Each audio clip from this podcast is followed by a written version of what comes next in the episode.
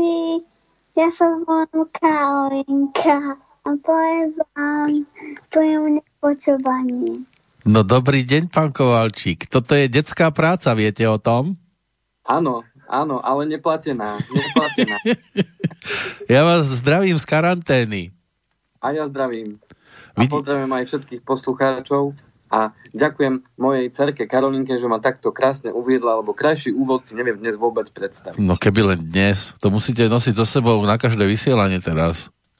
No, skúsime to nejako v škôlke vybaviť, keď ju otvoria. Ale vidím, že vás tento čas rodinne dal dohromady nádherne. Určite áno.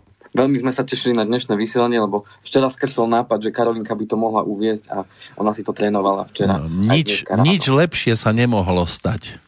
Detské hlasy nám chýbajú aj v uliciach, nie to ešte v rádiu. Tak, tak.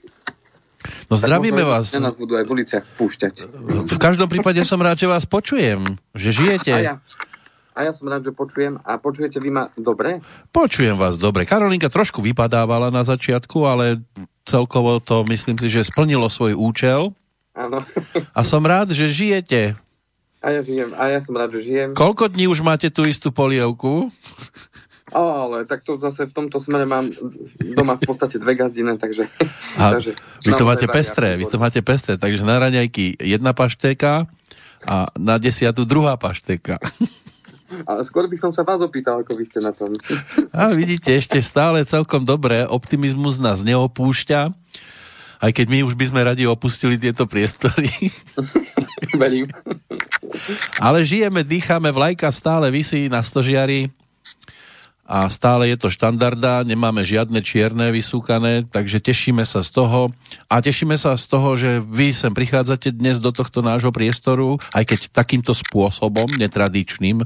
Ja dúfam, že to je prvý aj posledný krát toto, že toto takto riešime. Tak to by bolo fajn, keby to bolo naozaj posledný. No, aké máte správy z vášho brehu? Z môjho brehu, aké mám správy? No, tak sú viaceré strany, budem o tom hovoriť aj v tom viac menej také dve prognózy ako by sa to mohlo vyvíjať. Určite tých prognóz je na svete viacej, e, niekto sa tomu venuje viac, niekto menej.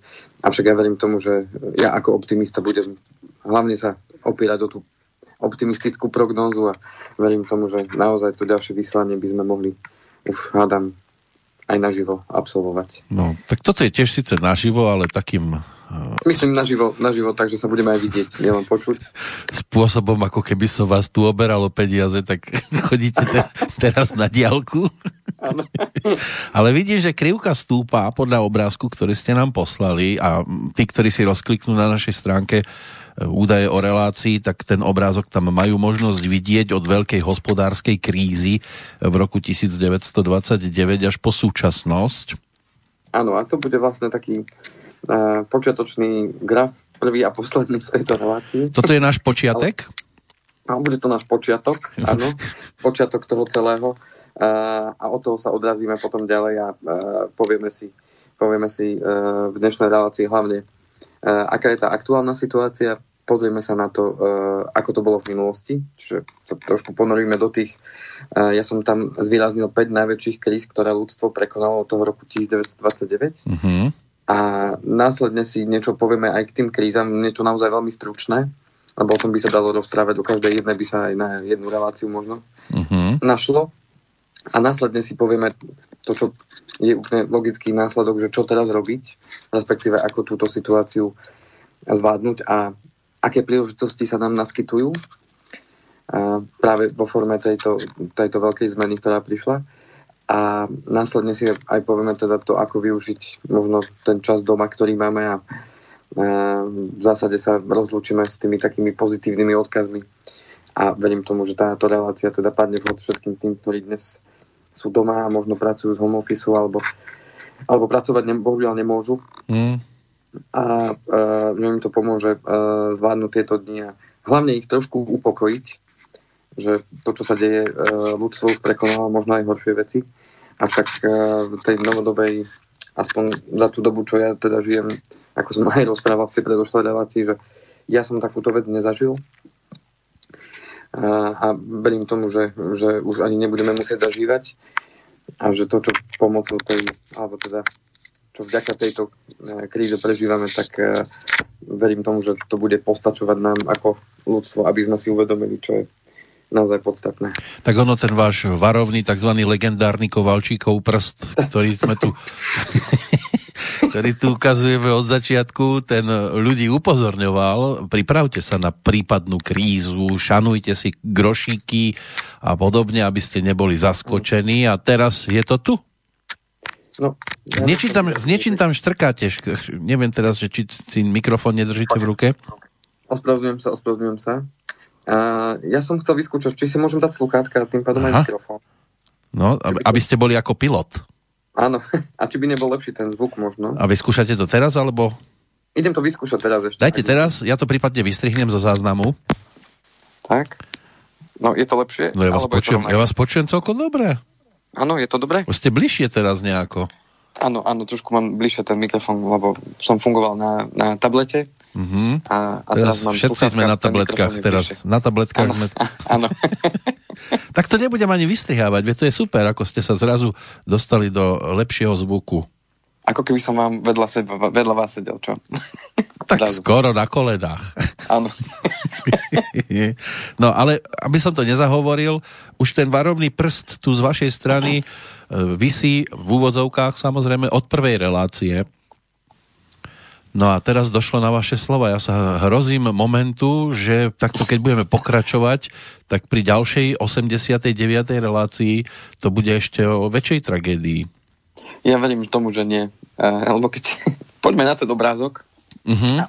a, tam si možno ukážeme tých 5 kríz, ktoré ľudstvo teda prekonalo. Tam je to skoro o tej 89 tiež, lebo to je 91 rokov.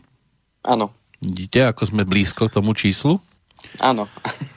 to sa takto bude cyklicky opakovať podľa vás, alebo bude tá krivka stále stúpať? Ťažko povedať. E, ja nie som v tomto smere určite prorokom. a, a kto by dneska chcel povedať, že tak, takáto kríza bude o pár rokov vtedy a vtedy, tak e, nemyslím, že že je to na základe niečoho, čo by bolo možné dokázať alebo podložiť. Uh-huh. Sú samozrejme určite múdri a múdrejší a oveľa múdrejší ľudia ako som ja, ktorí by možno vedeli predpovedať niečo, ale ja si to v tejto chvíli ani nedovolím, ani nechcem uh, predpovedať niečo. Skôr chcem nás všetkých upokojiť, ako som spomínal. Ano. A ten obrázok, ktorý máte možnosť teda vidieť. No na... počkať, teraz máme dva obrázky. Pri jednom je šípka smerujúca dole a pri druhom sú tie grafy a tam ide smerom hore tá krivka. Áno, no tak tá, ten obrázok, ktorý je relácia, uh-huh. Kde to, je, to na nás čaká. To na nás čaká v najbližších mesiacoch. Áno, kde je ten pán v obleku a medituje uh-huh. uh, a pozerá sa na tú padajúcu krivku, tak to je uh, tá šípočka uh, na tomto druhom grafe veľkom, že dnes 2020. Áno. Hej, tak on sa díva na to, ako to klesá. A, a ešte to bude a, klesať. A to je to ďalšia vec, ktorú ja neviem predpovedať. Uh-huh. A závisí to od viacerých faktorov, aj k tomu sa dostaneme. Ale čo som chcel teda e, týmto obrázkom ukázať je to, že keď sa na to pozrieme z takého širšieho pohľadu, e, pre tých, ktorí majú radi angličtinu, takže big picture, akože väčší obraz, uh-huh. tak tá naša kríza momentálne v tom, čo, kde sa nachádzame my a celý svet, tak je to pre nás priam až strašidelné, že Ježiš Maria, čo sa deje, veď doma sme zavretí, všetko klesá, všade negatívne správy e, zo sveta. A to ste ešte nespomenuli Jozefa? Lebo sa zvykne hovoriť Ježiš Maria Jozef. Áno. a tu vidíme, že my sme práve v tej kríze sa momentálne nachádzame, tak pre nás je to aj e, emocionálne ťažké, aj, aj, na, aj na tú rozmovú stránku je to veľmi ťažké mm. vnímať a dívať sa na to optimisticky. Avšak tento veľký obraz nám hovorí práve o tom, že tá veľká hospodárska kríza, keď sa pozrieme na to, tak e, ona trvala aj veľmi dlho. Áno kým sa to znovu dostalo do normálu a, a tá sa dotkla hlavne, hlavne teda e, Ameriky, ale odtiaľ sa preniesla do celého sveta a preto sa prvýkrát o tej kríze hovorí ako globálnej kríze. Mm-hmm. A, a tá sú rôzne, rôzne teda e, informácie, že ako dlho trvala, niektoré zdroje hovoria už do roku 1933, niektoré dokonca dlhšie. Avšak keby ste zainvestovali e, zainvestovali nejaké peniaze práve v tej, na začiatku tej, tej veľkej hospodárskej krízy, čiže v tom vrchole, ktorý bol predtým, a čakali by ste, že kedy sa to vrátilo do normálu, a teda, že ste sa vložili na tú pôvodnú investovanú sumu, čiže príklad, keby ste vložili, neviem, tisíc dolárov v čase tej najväčšej, najväčšieho rastu tých akcií a potom došlo k tej hospodárskej kríze a kedy sa tých tisíc dolárov znovu vrátilo na tú svoju hodnotu tisíc dolárov, mm-hmm. tak to trvalo 15 rokov.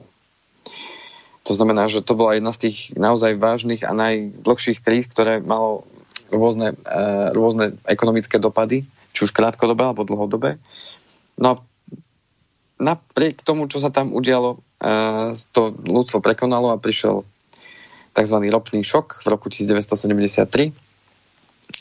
Následne Black Monday 87, internetová bublina, ako vidíte, a potom tá kríza nehnuteľnosti, ktorú asi väčšina poslucháčov zažila takisto. A dnes sme teda 2020. No a keď sa pozrieme na ten pokles, tak vidíme, že oproti tomu, ako bola napríklad tá kríza z roku 2007, vôbec sa nejedná ešte o taký veľký pokles. A, a ani oproti tej internetovej bubline a dokonca a, ani oproti tomu ropnému šoku ešte nie sme v takom poklese, ako, ako to v minulosti bolo. Nehovoriac teda o tej veľkej hospodárskej kríze. Takže z takéhoto veľkého pohľadu a, sa vás chcem, vážení posluchači, hlavne upokojiť, že, že nič strašného, čo by sa ešte e, na svete nestalo, sa nedeje práve v súčasnosti. Mm-hmm. Akurát to naše vnímanie súčasné je, e, je samozrejme iné, pretože sme pod tou emóciou, Veď my sme toho priamými účastníkmi, lebo viete, ako keď niekomu poviete veľká hospodárska kríza rok 1929, tak sa len tak usmeje, však to už je dávno minulosť. Isté. Len ano, teraz, ano. teraz je tu niečo, čo sa nás priamo dotýka. Presne tak. Avšak uh, ja chcem ukázať len to porovnanie s tým, že napriek tomu, že tá hospodárska kríza bola oveľa, oveľa väčšia, aj keď nevieme, ako bude tá kríza ešte vyzerať stále samozrejme, uh-huh. ale Napriek tomu sa to ľudstvo dokázalo spamätať, aj tá ekonomika sa dokázala postupne spamätať a život išiel ďalej. Napriek tomu, že e, to stalo množstvo možno aj životov, alebo že to stalo aj množstvo energie a množstvo trápenia, či už v jednotlivých rodinách, e, v komunitách, štátoch a tak ďalej. Avšak ľudstvo sa z toho jednoducho dostalo a život pokračoval ďalej. Tak ja som presvedčený o tom, že aj táto, táto kríza prehrmí, lebo už sa to začína nazývať krízou. Mm-hmm. Hoci není to klasický hospodárska kríza, ako, ako bola napríklad kríza e, v roku 2007 alebo internetová bublina v 2006, ale táto kríza je spôsobená práve, práve niečím, čo sme tu doteraz v podstate nemali a to je práve tá pandémia. No a myslíte si, že sa ľudstvo dokáže v takýchto okamihoch trošku aj e, pozastaviť, popremýšľať nad sebou a začať nakladať aj s tými financiami, tak ako ste o tom rozprávali v tých predchádzajúcich častiach, alebo e, to nebude mať taký dosah? No, v každom prípade spomalili sme sa všetci, si myslím. Ako No niektorí sme boli pribrzdení aj predtým. nemyslím, nemyslím, že spomalili ako uh, to, že by sme stále behali, ale áno, boli sme ulietaní. Ne, nepredpokladali sme, že môže takéto niečo prísť, že z jedného dňa na druhý zrazu, zrazu buď zostávame doma, alebo nemôžeme ísť do práce, alebo zrazu sme nútení pracovať z domu a zrazu tej práce je o niečo menej. A niektorí naozaj sa zastavili v tom zmysle, že OK, stojím, lebo už nemôžem ísť do práce, nemôžem podnikať, bráni mi to v tom, aby som pokračoval v tej svojej činnosti, takže áno, ľudstvo ako celok si myslím, že sa týmto spôsobom spomaluje postupne. A aké dôsledky to bude mať, to, to budeme vidieť potom. Už teraz môžeme len predpokladať, lebo teraz už vidíme určité dôsledky, ktoré to má či už na ľudí, či už na ekonomiku a avšak dnes predpovedať, že čo to všetko ešte môže spôsobiť je podľa mňa ešte predčasné, pretože vôbec nevieme, ako dlho to bude trvať. Tie, tie obmedzenia a ten mimoriadný stav, ktorý tu v súčasnosti máme a vidíme, ako to aj v tej Európe e, postupne, postupne sa to nafúkuje, nafúkuje a zväčšuje. E, myslím, ten, ten, e, ten dosah toho, toho, e, toho vírusu a tých obmedzení, ktoré, ktoré teda pociťujeme všetci. Avšak aj v tomto smere chcem byť optimistický a budem optimistický, nakoľko, nakoľko uh, keď sa pozriem na tie, uh, a môžeme si to takto uh, v rýchlosti prejsť, tie jednotlivé krízy, mm-hmm. a, tak práve tá veľká hospodárska kríza a, z toho roku 1929, tak doba poklesu, že koľko to všetko klesalo, aj tá ekonomika, aj, aj, aj, aj celý svet, dá sa povedať, tak doba poklesu trvala 2 roky a 10 mesiacov. No hej, len pokiaľ teda to mám znamená, vedomosti, 8... tak pokiaľ mám vedomosti, tak vtedy ľudia ano. ale nezostali doma a nespomalil sa ten svet takým spôsobom ako teraz, lebo teraz sa tu brzduje veľa no. vecí a je to ako taký stroj, ktorý sa pomaličky zastavuje a, a než sa rozbehne a zase dostane na nejakú rýchlosť, tak veľa tých komponentov stade bude žiaľ musieť odpadnúť.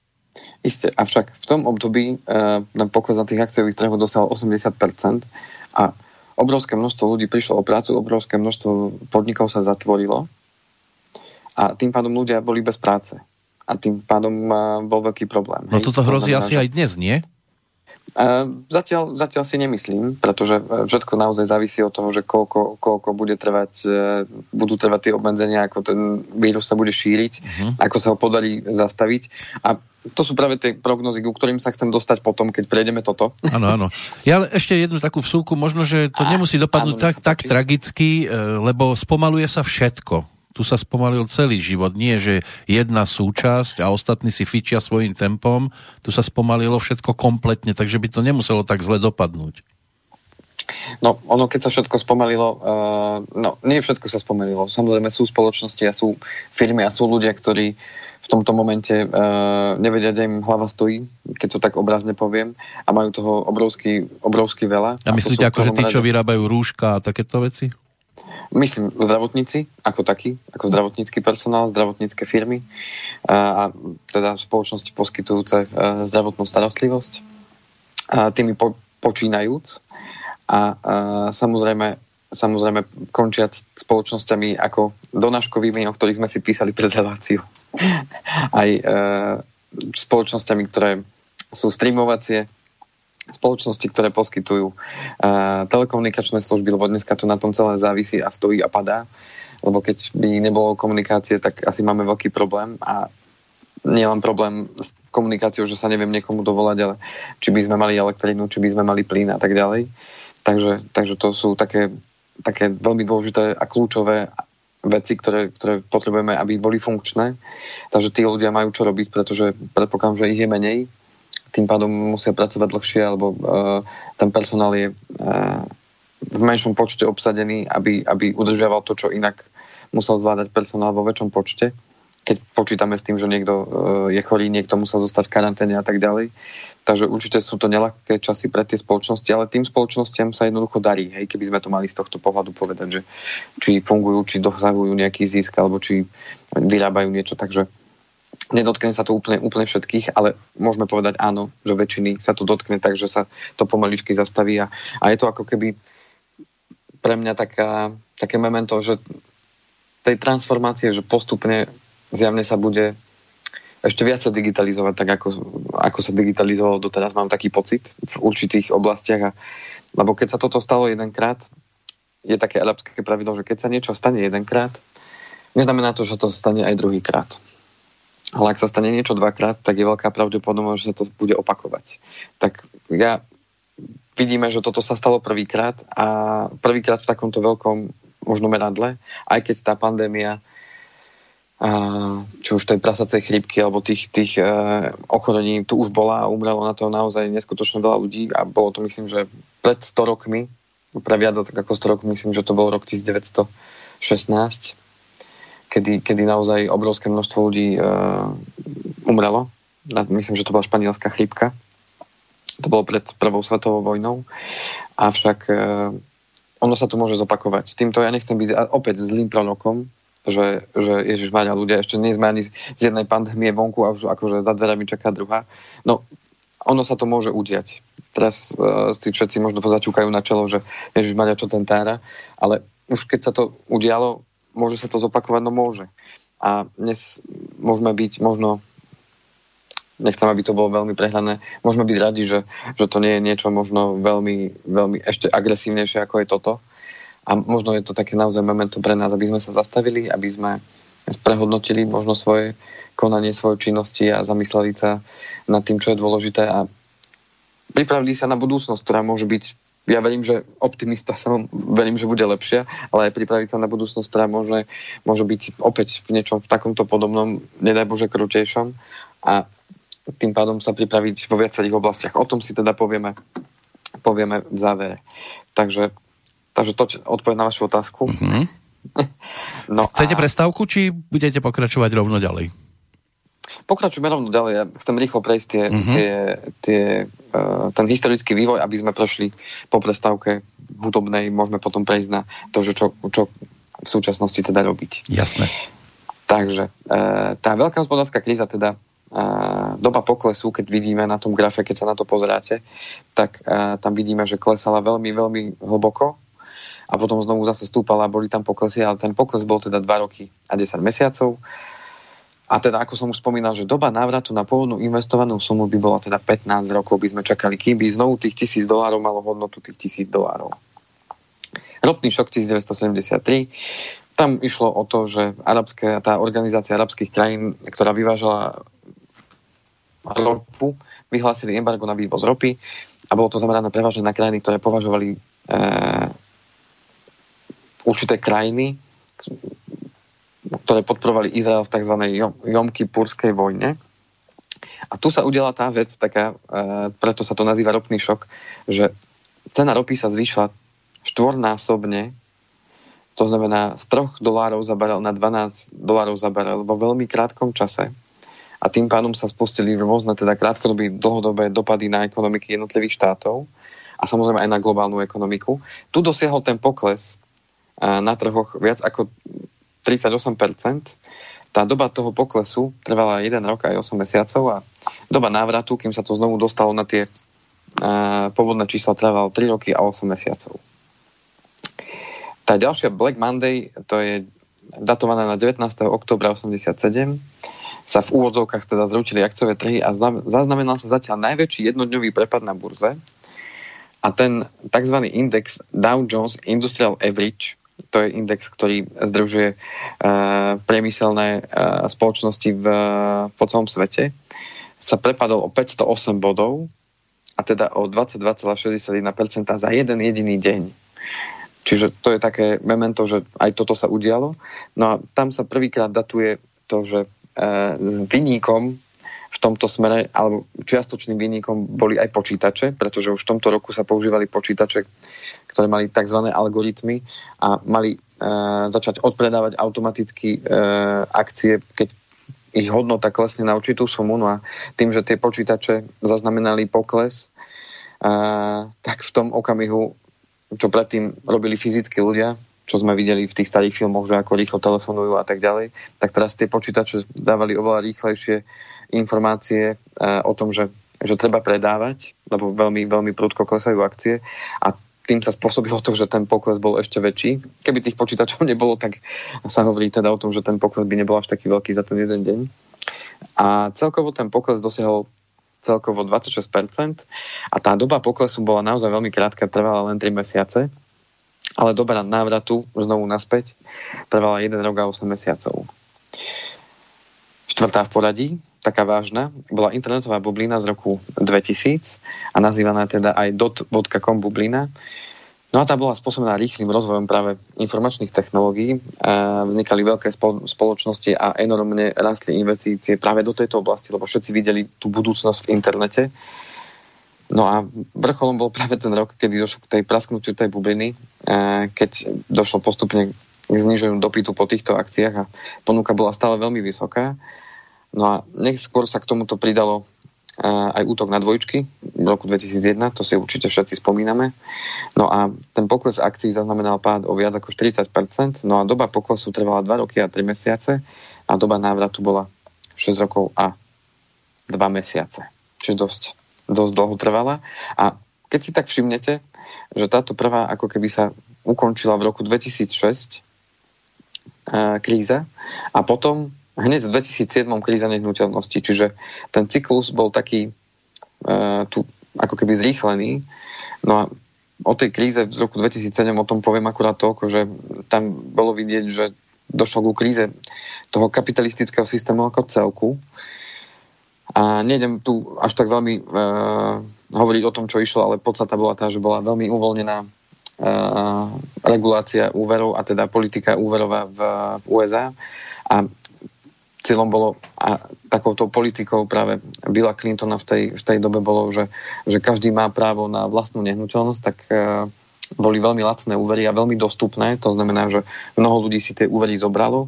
To samozrejme spúšťalo e, reakciu, že ceny nehnuteľností začali postupne rásť a tým pádom rýchlo ľudia chceli kupovať, kupovať a tým pádom sa to zrýchlovalo, zrýchlovalo.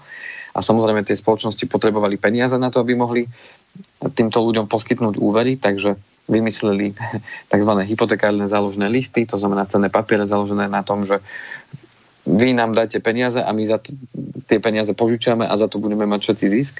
A tieto hypotekárne záložné listy nakúpili spoločnosti, banky uh, aj v Európe a teda po celom svete. No a keď došlo k tomu, že už videli, že sa to prehrieva, že tie ceny nehnuteľnosti prudko rastú a ľudia sa zadlžujú, zadlžujú, zadlžujú, tak zrazu centrálna banka zvýšila úrokové sadzby a tie postupne začala zvyšovať a v veľmi krátkej dobe išli veľmi rýchlo hore a to spôsobilo to, že ľudia neboli schopní splácať úvery, automaticky nastúpili poisťovne, ktoré mali za nich hradiť tie, tie dlžné splátky, avšak ani tieto nestihali, lebo to bolo v obrovských počtoch a tým pádom aj tie hypotekárne záložné listy, tie cenné papiere, ktoré boli na to naviazané, strácali svoju hodnotu a stali sa tzv. toxickými.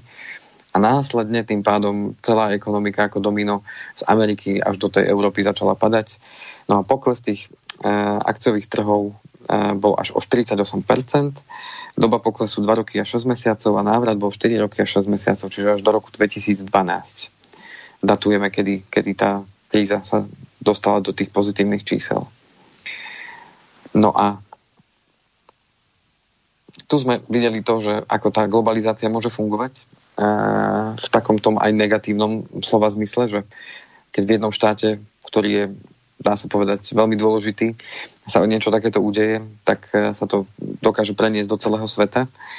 No a teraz vidíme aj to, že e, čo chcem tým grafom a tými e, informáciami povedať, že každá kríza mala svoje, svoje príčiny, ale aj každá kríza mala aj svoje riešenia a následne sa znovu, ako som už hovoril na, v úvode, ľudstvo sa z toho spametalo a, a život išiel ďalej. A zároveň aj tá ekonomika, ktorá bola, aká, aká bola, už z rôznych tých dôvodov a sa znovu vrátila naspäť a jej všetky súčasti sa znovu dostanú do stavu rastu a cyklus sa opäť zopakuje. No a čo je riešením tej dnešnej krízy, alebo ako by sme to mohli nejako pomenovať, tak ja som si dovolil tu také tri veci, ktoré ja považujem za ako najdôležitejšie faktory, ktoré rozhodnú o tom, že ako veľmi tú, tú krízu pocítime aj v tom ekonomickom smere. Tak za prvé sú to určite stratégie jednotlivých štátov na zamedzenie šírenia vírusu. Ako sme videli a ako máme možnosť vidieť, sú rôzne stratégie, ktoré tie jednotlivé štáty používajú. Niektoré išli tou metódou, že ľudstvo si tým, alebo teda ich ich obyvateľstvo si tým musí jednoducho prejsť a je to súčasť života jednoducho mm, nie sú tam také veľmi striktné pravidlá, ako napríklad u nás, kde teda sa snažíme tomu vírusu nastaviť mantinely a jednoducho práve tou, e, tým obmedzeným pohybom a home officeom a karanténami sa spôsobí to, že ten vírus jednoducho nebude sa mať šíriť a tým pádom odznie a ochránime tak tých, e, tých ktorí sú e, najviac tomu vystavení alebo ktorí sú najrizikovejší. Samozrejme, druhým faktorom je úspešné testovanie a nasadenie účinnej liečby ochorení spôsobených vírusom, čiže pokiaľ sa potvrdí, že áno, máme na to liek alebo máme na to nejaké vakcíny, máme na to niečo, čo uh, môže pomôcť tým chorým sa zotaviť rýchlejšie alebo dokonca predchádzať nakázeniu, tak to môže spôsobiť pozitívnu náladu a tie očakávania uh, môžu spôsobiť to, že ekonomika sa postupne zase vráti do normálu. No a samozrejme tretím faktorom je doba návratu ľudí do normálneho režimu, takto som to nazval jednoducho, kedy sa už vrátime my do toho normálneho režimu, že budeme sa môcť vrátiť do práce, kde už budeme môcť znovu vytvárať, vytvárať tie hodnoty a znovu, znovu fungovať. A čím bude táto doba kratšia, to znamená, že čím skôr sa vrátime do, tých, e, do toho pôvodného režimu, tým skôr sa systém v úvodzovkách spamätá a my teda spolu s ním, alebo naopak. Tým skôr sa my spamätáme mm. a tým pádom sa spamätá aj systém. Teraz je to zahalené rúškom tajomstva celé. No, to je, to je práve to, čo nikto z nás nevie.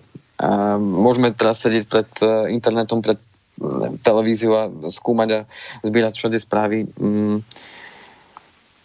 každý sa môžeme rozhodnúť slobodne, ako budeme v týchto dňoch fungovať uh-huh. a či budeme sledovať tie negatívne správy, že koľko už máme nakazených a, a ako sa to rýchlo šíri a, a koľko ľudí už umrelo, bohužiaľ, alebo budeme sledovať práve to, že koľko už ľudí sa aj vyliečilo a, a že, že ten vírus jednoducho vieme, že odznie, tak poďme sa sústrediť na to, ako môžeme pomôcť sebe, okoliu a akým spôsobom uh, môžeme v tejto situácii urobiť maximum preto, aby sme, aby sme poviem to tak v úvodzovkách, nezleniveli, respektíve aby sme ne, sa neopúšťali na duchu. Uh-huh. Aby sme neboli potom jedným z tých čísiel na tej negatívnej strane. Všetko sa raz skončí, tak ako sa aj začalo, ale keď tak pozerám na ten graf, ono to väčšinou teda stúpalo hore od toho roku 1929. Myslíte si, že ľudstvo bude do nekonečna len takto stúpať, klesať, stúpať, klesať, ale stále to pôjde vyššie? Alebo sa to môže niekedy ten graf dostať aj na úroveň toho roku 1929?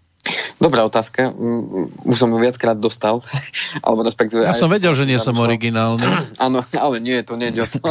to skôr ide, skôr ide o to, že samozrejme ľudstvo ako sa vyvíja, keď si zoberieme, že rok 1930 a zoberme si, aké, aká tam bola technologická revolúcia, ktorú spôsobila práve e, neslavná e, druhá svetová vojna, ktorá bola teda práve v tom období tej veľkej hospodárskej krízy mm. sa tu tam celá tá mašinéria spustila, tá spôsobila práve ten technologický rozvoj vo viacerých úrovniach, čo spôsobilo práve, že tá krivka išla potom zase hore.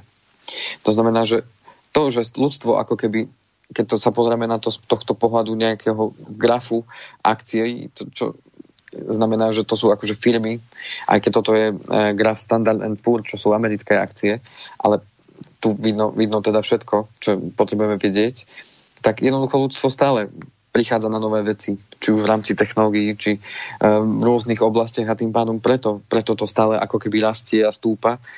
A um, vyvstáva tá otázka, či to pôjde do nekonečna. No podstata je tá, že kým ľudstvo bude, bude natoľko rozumné, že nedojde k tej situácii, že sa budú stlačať gombíky červené na jednej alebo druhej strane alebo tretej strane uh-huh. a že sa tu nevybijeme navzájom kvôli, kvôli no túžbe taký, pomoci áno, a podobných tak. veciach, tak, uh-huh.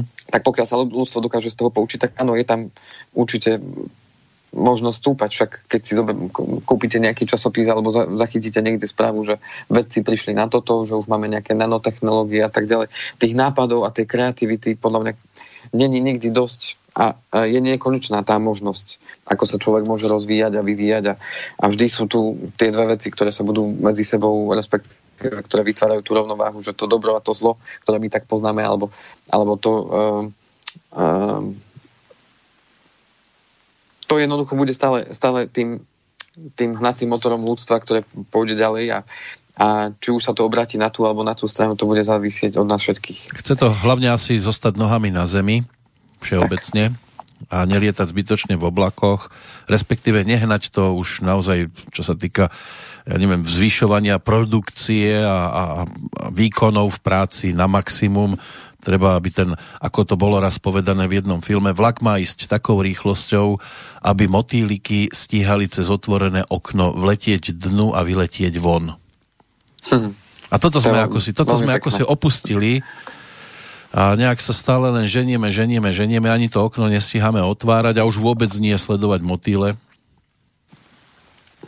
A potom sa, potom sa dostávame práve do tohto stavu a tejto situácie. No máme za sebou už po, viac ako polovičku. Chcete prestávku? A môžeme to tak pekne teraz oddeliť a v tej ďalšej časti si povieme teda, čo, čo robiť v súčasnej situácii konkrétne s tými finančnými prostriedkami a s tými nástrojmi, ktoré už máme Uh-huh. To znamená s tými, s tými produktami, ktoré vlastníme a, a aká je teda stratégia, ako postupovať v dnešných dňoch. Dobre, tak si dáme pesničku. E, dnes to bude od speváčky, ktorá v čase premiéry tejto relácie 24. marca má krásne 60. narodeniny a spievala už v 80. rokoch o lietajúcich 99 balónikoch. You and I in a little toy shop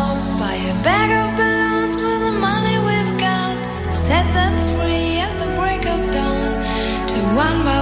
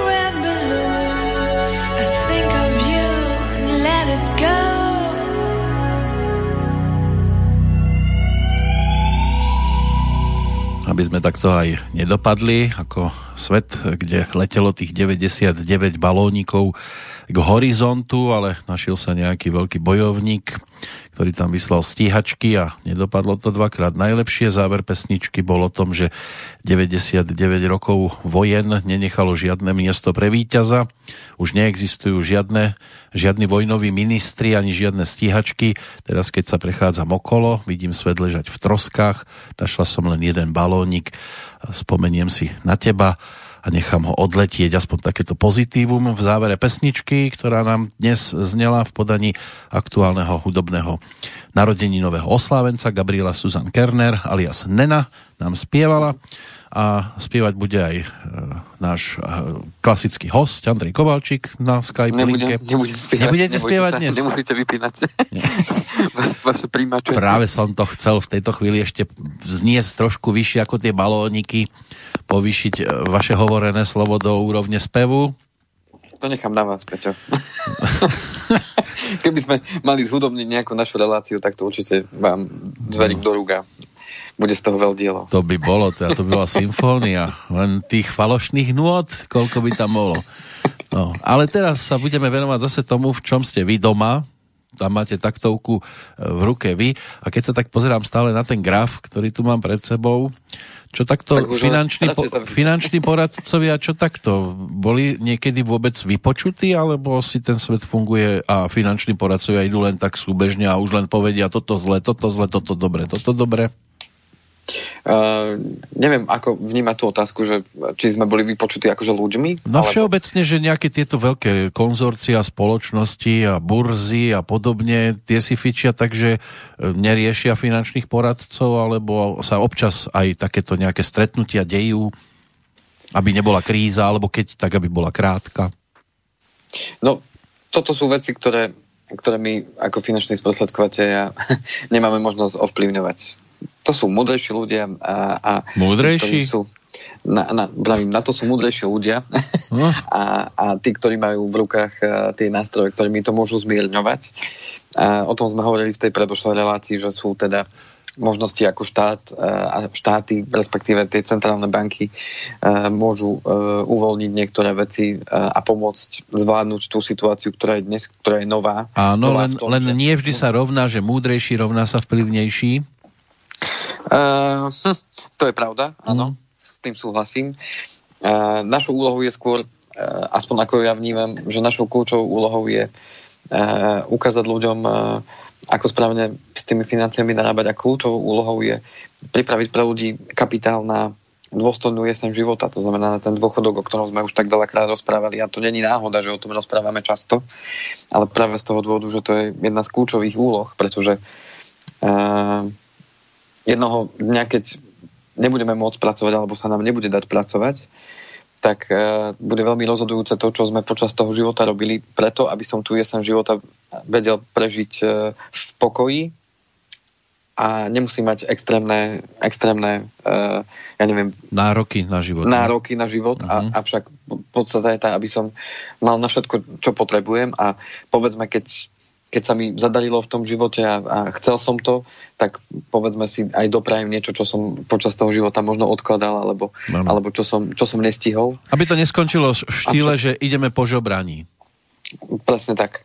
A v tom je tá naša kľúčová úloha postupne ľuďom ukázať, že OK, tak máme na to nástroje, poďme to využívať, kým, kým sa dá, lebo jedného dňa, keď prídeme k tomu momentu, že mm, no už to mám veľmi blízko a času už mám málo, tak vtedy už, vtedy už je to veľmi ťažko niečo, niečo zmeniť. Ale keď na to myslím vopred, na tie naj, najvzdialenejšie méty a na tie najvzdialenejšie obdobia, a, a myslím na to včas, tak, tak ma to stojí oveľa menej námahy, energie a, a premýšľania, ako, ako keď už to mám blízko. No a tu v tomto súvisí aj tá moja to moje odporúčanie, čo robiť v súčasnej situácii, tak určite prvý bod dodržať odporúčaný investičný horizont. To znamená, že pokiaľ ste v minulosti začali či už nejakou pravidelnou alebo jednorazovou investíciou, moje prvé odporúčanie je, ešte raz opakujem, dodržať investičný horizont. To znamená, ak váš investičný horizont, to znamená obdobie, počas ktorého plánujete tú danú investíciu nejako zužitkovať, respektíve budete potrebovať tie peniaze e, pre ten daný účel, na ktorý to odkladáte, či už je to povedzme ten dôchodok, alebo je to, mm, je to majetok, ktorý chcete, uh, alebo kapitál, ktorý chcete dať svojim deťom na to, aby mali štart do života, alebo aby si mohli uh, zabezpečiť to svoje prvé vlastné bývanie, alebo plánujete um, plánujete otvoriť si firmu, len potrebujete na to nazbierať peniaze a je to teda dlhšie ako 10 rokov, tak pokiaľ máte tie vaše finančné prostriedky vložené v niečom, čo je naviazané na akciové podielové fondy, tak vôbec nemusíte nič riešiť. Táto situácia je priam očakávaná, lebo vidíme, že tie cykly prinášajú aj poklesy a následne aj tie rasty, takže vôbec nič nemusíte riešiť. Ak však váš cieľ je menej ako 10 rokov a, a tie peniaze máte v akciách, tak tak, a, sú to všetky vaše peniaze, tak to není celkom rozumne nastavené, pretože, pretože e, postupne, ako sa blížime k tomu obdobiu alebo k tomu cieľu, že tu v tomto období tie peniaze budem potrebovať na splnenie si toho, toho cieľa, tak mal by som postupne skonzervatívňovať tie nástroje, v ktorých mám tie peniaze uložené. Čiže z akcií postupne plynule prechádzať povedzme do dlhopisov a následne povedzme do peňažných fondov. To znamená s blížiacim sa cieľom postupne z tých akcií odoberám, odoberám, odoberám. A s tým pravidelným investovaním, keď niektorí si teraz možno prestali počúvať, že Maria to pre mňa není a nič také nemám, tak chcem vás vyviesť možno trošku z omilu. A s tým pravidelným investovaním práve do tých akciových alebo dlhopisových fondov sa stretávame práve vo viacerých finančných nástrojoch, ktoré vlastníme a to sú starobné dôchodkové sporenie, teda tzv. druhý pilier, doplnkové dôchodkové sporenie, tzv tretí pilier. No a samozrejme aj spomínané tie súkromné pravidelné investovanie, rôzne programy od správcovských spoločností. A tým pádom všetci sa stávame ako keby tými malými investormi, kde pravidelne investujeme. No a pokiaľ takéto nástroje máme, ako je teda druhý alebo tretí pilier, tak do tých neodporúčam vôbec momentálne zasahovať. Pokiaľ máte menej ako 55 rokov, tak vôbec, vôbec by som sa tou situáciou nezaoberal. Jednak v rámci starobného dôchodkového sporenia je tam tzv. v úvodzovkách autopilot, to znamená, že v 52 rokoch automaticky už 10% eh, z vášho majetku v druhom pilieri pôjde a automaticky je prevedené do dlhopisového fondu a každým rokom ďalších 10%, čiže v 62 automaticky už máte 100% v dlhopisoch. Takže deje sa to automaticky, ale samozrejme viete do toho zasiahnuť aj vy sami. v rámci doplnkového dôchodkového sporenia teraz určite nie je doba meniť to na dlhopisové alebo na nejaké vyvážené fondy, pokiaľ to máte všetko v akciách práve kvôli tomu, že tie akcie teraz poklesli. To znamená, je tam 30% pokles. To znamená, že aj hodnota vášho majetku pardon, dočasne poklesla o 30%, ale neznamená, že ste stratili. To je veľmi dôležité, to, čo sme mali v minulých reláciách a dávnejších reláciách, ktoré boli venované investovaniu, tak prosím vás sa k ním vráťte v archíve a tam si nájdete informácie práve o tom, ako vlastne funguje to pravidelné investovanie alebo jednorázové investovanie, ako vlastne fungujú tie podielové fondy a ako sa s nimi teda narába. Moje odporúčanie, teraz do toho vôbec nezasahujme v rámci týchto dôchodkových programov a pokiaľ je ten horizont dlhší ako 10 rokov, vôbec sa nemusíme ničoho ničoho obávať. No a Takže... keď, keď vám do toho vstúpim teraz, keď hovoríte aj o tých dôchodkoch, ak by teda táto kríza ešte po, pokračovala nejaký mesiac, ano. nemyslíte si, že by povedzme tí, ktorí to teraz prevzali, vedenie tohto štátu, že by mohli siahnuť dôchodcom na peniaze, aby vykryli nejaké tie diery, ktoré teraz budú zákonite vznikať? Myslíte v rámci toho druhého piliera? Myslím teraz, teraz myslím na všeobecne na opätovné naštartovanie spoločnosti, že by, lebo je jasné, že niekde tie peniaze budú chýbať, keďže sa teraz všetko zastavuje pomaličky a spomaluje sa to a nie všetci chodia do práce, tak e, budú chýbať aj dane, ktoré sa zbierajú a podobne, takže niekde tie peniaze bude treba zobrať. Nemôže sa stať, že by to zobrali práve dôchodcom? To určite s určitosťou blížiacom sa 100% si dovolím povedať, že nie. Uh-huh. Neviem si predstaviť, že by prišiel dôchodcom nejaký oznam, či vo forme správu alebo listu, že jednoducho 10% z vašich dôchodkov vám berieme, lebo potrebujeme rozbehnúť ekonomiku. Neviem si to predstaviť. Uh, takže verím tomu, že to, touto cestou nepôjde. No lebo budú a... musieť oni niekde zobrať, kde tie peniaze sú a tam zatiaľ nejaké sú, nie? Uh, v rámci druhého piliera áno, tie sa nachádzajú ale na osobných dôchodkových účtoch uh-huh. každého jedného z nás, ktorý v tom druhom pilieri sme.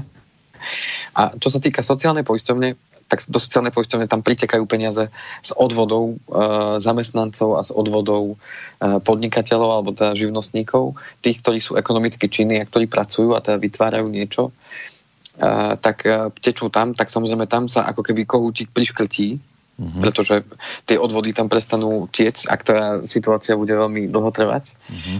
A tým pádom štát tam bude mať uh, ako keby menej, hej. To znamená, že tým pádom bude musieť hľadať spôsoby štát, či už si požičia štát od iných štátov, alebo od... od Len aj tie iné štáty spôsobom. budú mať problém. Áno, a na to, na to sa vytlačia ďalšie peniaze. To stačí to takto. Môžeme. No, to stačí, že sa dostanú vo forme dlhopisov, vytlačí ich e, v podstate, respektíve dostanú sa do obehu nové peniaze, ako keby, nový objem peniazy ako pomoc pre tie štáty, čo môže potom ale e, spôsobiť práve tú inflačnú špirálu, hej, že tá mm. inflácia sa nám bude zvyšovať. E, môže to mať neblahé dopady e, na, na dlhodobo, keby to malo trvať dlhodobo.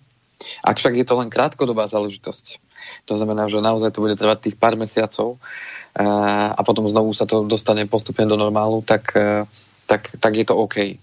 Tak sa, to, tak sa to môže aj zvládnuť takýmto spôsobom a nebude to mať nejaké neblahé dopady na, na spoločnosť ako takú. A, to znamená, že ja si myslím, že, že peňazí na, v tomto smere bude dosť. Akurát otázka je tá, že či sa dostanú tam, kde sa majú dostať a či sa dostanú všetkým tým, ktorí to budú potrebovať. To je už to už uvidíme, ako to bude fungovať v praxi. No a koľko hien vyštartuje potom po tejto kríze? Lebo, lebo to môže byť o tom, že sa začne ešte väčší boj o miesto na výslní, mm. aby sa mnohí dostali zase na pôvodný štandard mm. svoj a tí ostatní, ktorí nebudú mať také lakte, tak budú mať trošku problém. No otázka je tá, že čo to, čo to v nás spôsobí vo vnútri, tá transformácia vo vnútri, myslím, ako náš, nás ako ľudí, mm. že či, či to bude dostatočný čas na to, aby sme sa možno zamysleli nad tým, že či tá cesta, ktorú sme sa uberali, je tá, ktorú sa chceme uberať. Každý jeden z nás za seba. Nemyslím ako ľudstvo, ako celok, ale každý z nás za seba. A rozhodne to potom u tých ďalších krokoch, ktoré urobíme. Takže...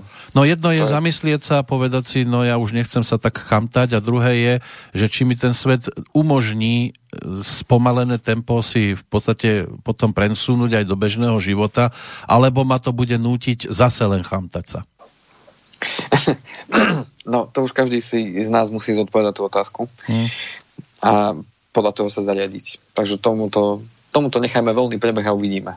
Tak ako nedá sa prognozovať. Zatiaľ to vyzerá Určite tak, že svet sa príjemne spomalil. Hm. Pre niekoho možno príjemné, pre niekoho možno nie je ťažko povedať. No, to záleží, kto bral ten tzv. varovný Kovalčíkov prst vážne. v každom prípade, poďme ďalej, mm-hmm. aby sme to ešte stihli, čo chcem ano. povedať. Uh, druhý, druhý bod, čiže prvý bod, dodržať odporúčaný investičný horizont a, a tým sa riadiť. Druhý bod, ako využiť tú situáciu na, na zlepšenie tej mojej pozície, je postupné navyšovanie tých mesačných vkladov. Čiže ak niekto má voľné finančné prostriedky, ale podotýkam voľné v tom zmysle, že stále bude mať dostatočnú disponibilnú rezervu, tak ten môže kľudne, ak má nejaké programy, či už pravidelného investovania, alebo sa im bránil, tak ich teraz môže začať práve uvažovať nad tým a rovno ich aj spustiť, pretože že s určitosťou zarobí ten človek, ktorý začne takýmto spôsobom investovať dlhodobo podotýkam, nie, nie je špekulatívny, že teraz rýchlo niečo vložím a, a o pár mesiacov chcem na tom zarobiť. Ale ak plánujem, alebo som ešte nerozmýšľal, povedzme, či už nad tým dôchodkom, alebo nad tým, že chcem predčasne splatiť svoju, možno hypotéku, svoj záväzok, aby som sa toho záväzku zbavil. Prípadne, ja neviem, to, čo som spomínal, chcem pre svoje deti niečo, niečo pripraviť, nejaký kapitál na rozbeh, tak teraz je práve tá, tá situácia najlepšia pri takomto výraznom poklese a začať, začať práve pravidelne investovať nejakú čiastku, ktorú si vy rozhodnete. A tí, ktorí už teda tak robia a majú takéto programy, je ich určite mnoho spustené, tak je priestor práve teraz na postupné navyšovanie tých mesačných vkladov, keď sa bavíme o tom pravidelnom investovaní. To znamená, že keď tie trhy poklesli o 30%, tak pokojne, pokojne môžu minimálne o 50% navýšiť svoje mesačné vklady a dovolím si povedať, že môžu pokojne aj o 100% počas toho obdobia, kým je to v takomto nízkom poklesu. Ja odporúčam mojim klientom, aj som im poslal taký dokument, z ktorého teraz čerpám, ktorý som teda vytvoril, tak im odporúčam, aby sa telefonicky so mnou spojili alebo prípadne e-mailom, aby sme sa presne dohodli podľa ich súčasnej situácie, akým spôsobom budeme postupovať pri tom postupnom navyšovaní tých mesačných vkladov, aby sme jednoducho tými mesačnými vkladmi zvýšenými nakúpili ešte viac tých podielov v tých, tých jednotlivých fondoch. A zase keď sa to vráti naspäť, tak to bude práve to, to čo im zabezpečí ten, ten uh, lepší dôchodok, ten, uh, to rýchlejšie splatenie tej hypotéky jednoducho vytvorí im ten, ten taký väčší finančný vankúš aj na budúce možno krízy, obdobia a tak ďalej. Čiže nevnímam to len ako nejakú hamižnosť, že oh, tak teraz niečo, niečo zlé sa stalo, tak poďme to rýchlo využiť. Ne, ten spomínaný hygienizmus nechcem podporovať, práve naopak chcem podporovať ten, ten taký zdravý sedliacký rozum, že aha, tak teraz je príležitosť lacnejšie nakúpiť, tak poďme to lacnejšie nakúpiť, aby sme to potom vedeli využiť na dobrú vec a v dobrý prospech mňa, mojej rodiny, mojich blízkych známych a tak ďalej. Áno, môže nám byť toto obdobie ponaučením aj do budúcnosti. A keby náhodou zase niečo prišlo podobné, dúfajme teda, že nie, ale človek nikdy nevie a čert nikdy nespí, tak aby sme tak. už boli aj poučení z takéhoto, z takéhoto krízového scenára. Tak, no a teda druhá vec, postupné navýšenie tých mesačných vkladov. Je to jednoducho výnimočná situácia, ktorá naskytuje teda výnimočnú príležitosť. A keď som sa aj s mojimi klientami rozprával o tom, že sme spúšťali práve tieto pravidelné investovanie, tak sme sa práve bavili o tom, že keď takáto situácia nastane, čiže ja som im hovoril, presne to je ten kováčik varovný prst, keď som im hovoril, že jedna, jednoducho jedného dňa takáto situácia nastane, tak som im povedal, že sa vám ozvem a budeme spolu konzultovať, ako to, ako to riešiť. Takže takýmto spôsobom sa to dá. No a posledná, tretia vec a tretia rada je riadiť sa finančným plánom. To znamená, že tí, ktorí mali tú čas so mnou alebo s mojimi kolegami, finančnými sprostredkovateľmi, odborníkmi, tak určite majú vypracovaný ich finančný plán, kde si rozdeľovali finančné prostriedky na tri časti, krátke, stredné a dlhé peniaze tzv. o ktorých hovorím aj teda v mojich reláciách. No a dnes, pokiaľ sa do, dostávame do situácie, že nám jednoducho sa obmedzia možnosti príjmu na tej strane teda príjmovej a jednoducho buď spadnem na, na len určité percento z toho môjho príjmu, ak som na očerke alebo povedzme tej pajenke z tohto dôvodu, alebo respektíve ak dojde, nedaj Bože, k tomu, že uh, budem prepustený, lebo firma jednoducho skončí, tak práve na to slúžia tie krátke peniaze. To znamená tie peniaze, ktoré mám odložené na bežnom účte, tie, ktoré mám na sporiacom účte, tie, ktoré mám možno na nejakom terminálovom vklade, a prípadne v peňažných podielových fondoch, prípadne v nejakých krátkodobých dlhopisových fondoch, tak tieto peniaze slúžia práve na preklenutie toho, tohto práve obdobia, kedy mám, mám problém na tej príjmovej stránke a samozrejme výdavky idú, tak je to priestor na to, aby som práve z týchto peňazí čerpal a nie, aby som čerpal z peňazí, ktoré sú určené na tie strednodobé alebo tie dlhodobé ciele. To znamená, aby som určite sa nedotýkal tých dlhých peňazí, to znamená, nevyberal tie peniaze, ktoré si sporím na dôchodok, aby som nerušil také veci, ako je, ktoré sú pre mňa veľmi dôležité, ako je životné poistenie, rizikové životné poistenie. Pokiaľ ma to stojí nejaké väčšie peniaze, tak môžem sa na to pozrieť, urobiť si audit, a rozhodnúť sa, OK, tak tieto pripoistenia tam dneska nepotrebujem, ale tieto určite áno. To znamená, že aj tam si viem znižiť svoje náklady, ak by to bolo uh, naozaj vážne. A určite, určite, uh, určite riadiť sa teda tým finančným plánom, ktorý pokiaľ ho nemáte vypracovaný, tak, tak uh, dnes je možno tiež zase tá situácia vhodná na to, aby ten finančný plán a krízový finančný plán si každý z nás urobil. To znamená, sadol si sám so sebou a pozrel sa na svoje príjmy, na svoje výdavky a porozmýšľal nad tým, ako to bude najbližších 30, 60, 90 dní e, s mojimi príjmami. Môže sa tá situácia dotknúť mojich príjmov? Ako dlho vydržím s tými rezervami, ktoré mám, ak teda dojde k tomu scenáru, že to bude trvať povedzme 2-3 mesiace, že mi tie príjmy neprídu pozrite sa možno na to z toho pohľadu, že ste na to sám. Že nie ste na to, že nebudete sa spoliehať na nikoho, či už na štát alebo na, na iných ľudí, ale ste na to sami. A to vás prinúti porozmýšľať nad tým, ako tú situáciu riešiť a ako možno z nej von. A samozrejme ja teraz netvrdím, že teraz máme akože mm, sa hrať na hrdinov a, a e, jesť doma iba suchý chleba.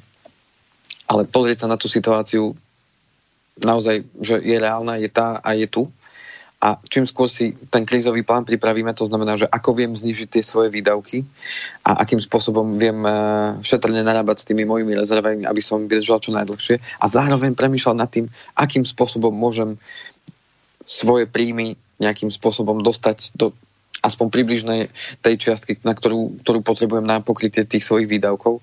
To je práve rozhodujúce v dnešných dňoch pre každého z nás, aby sme, aby sme uh, túto situáciu zvládli.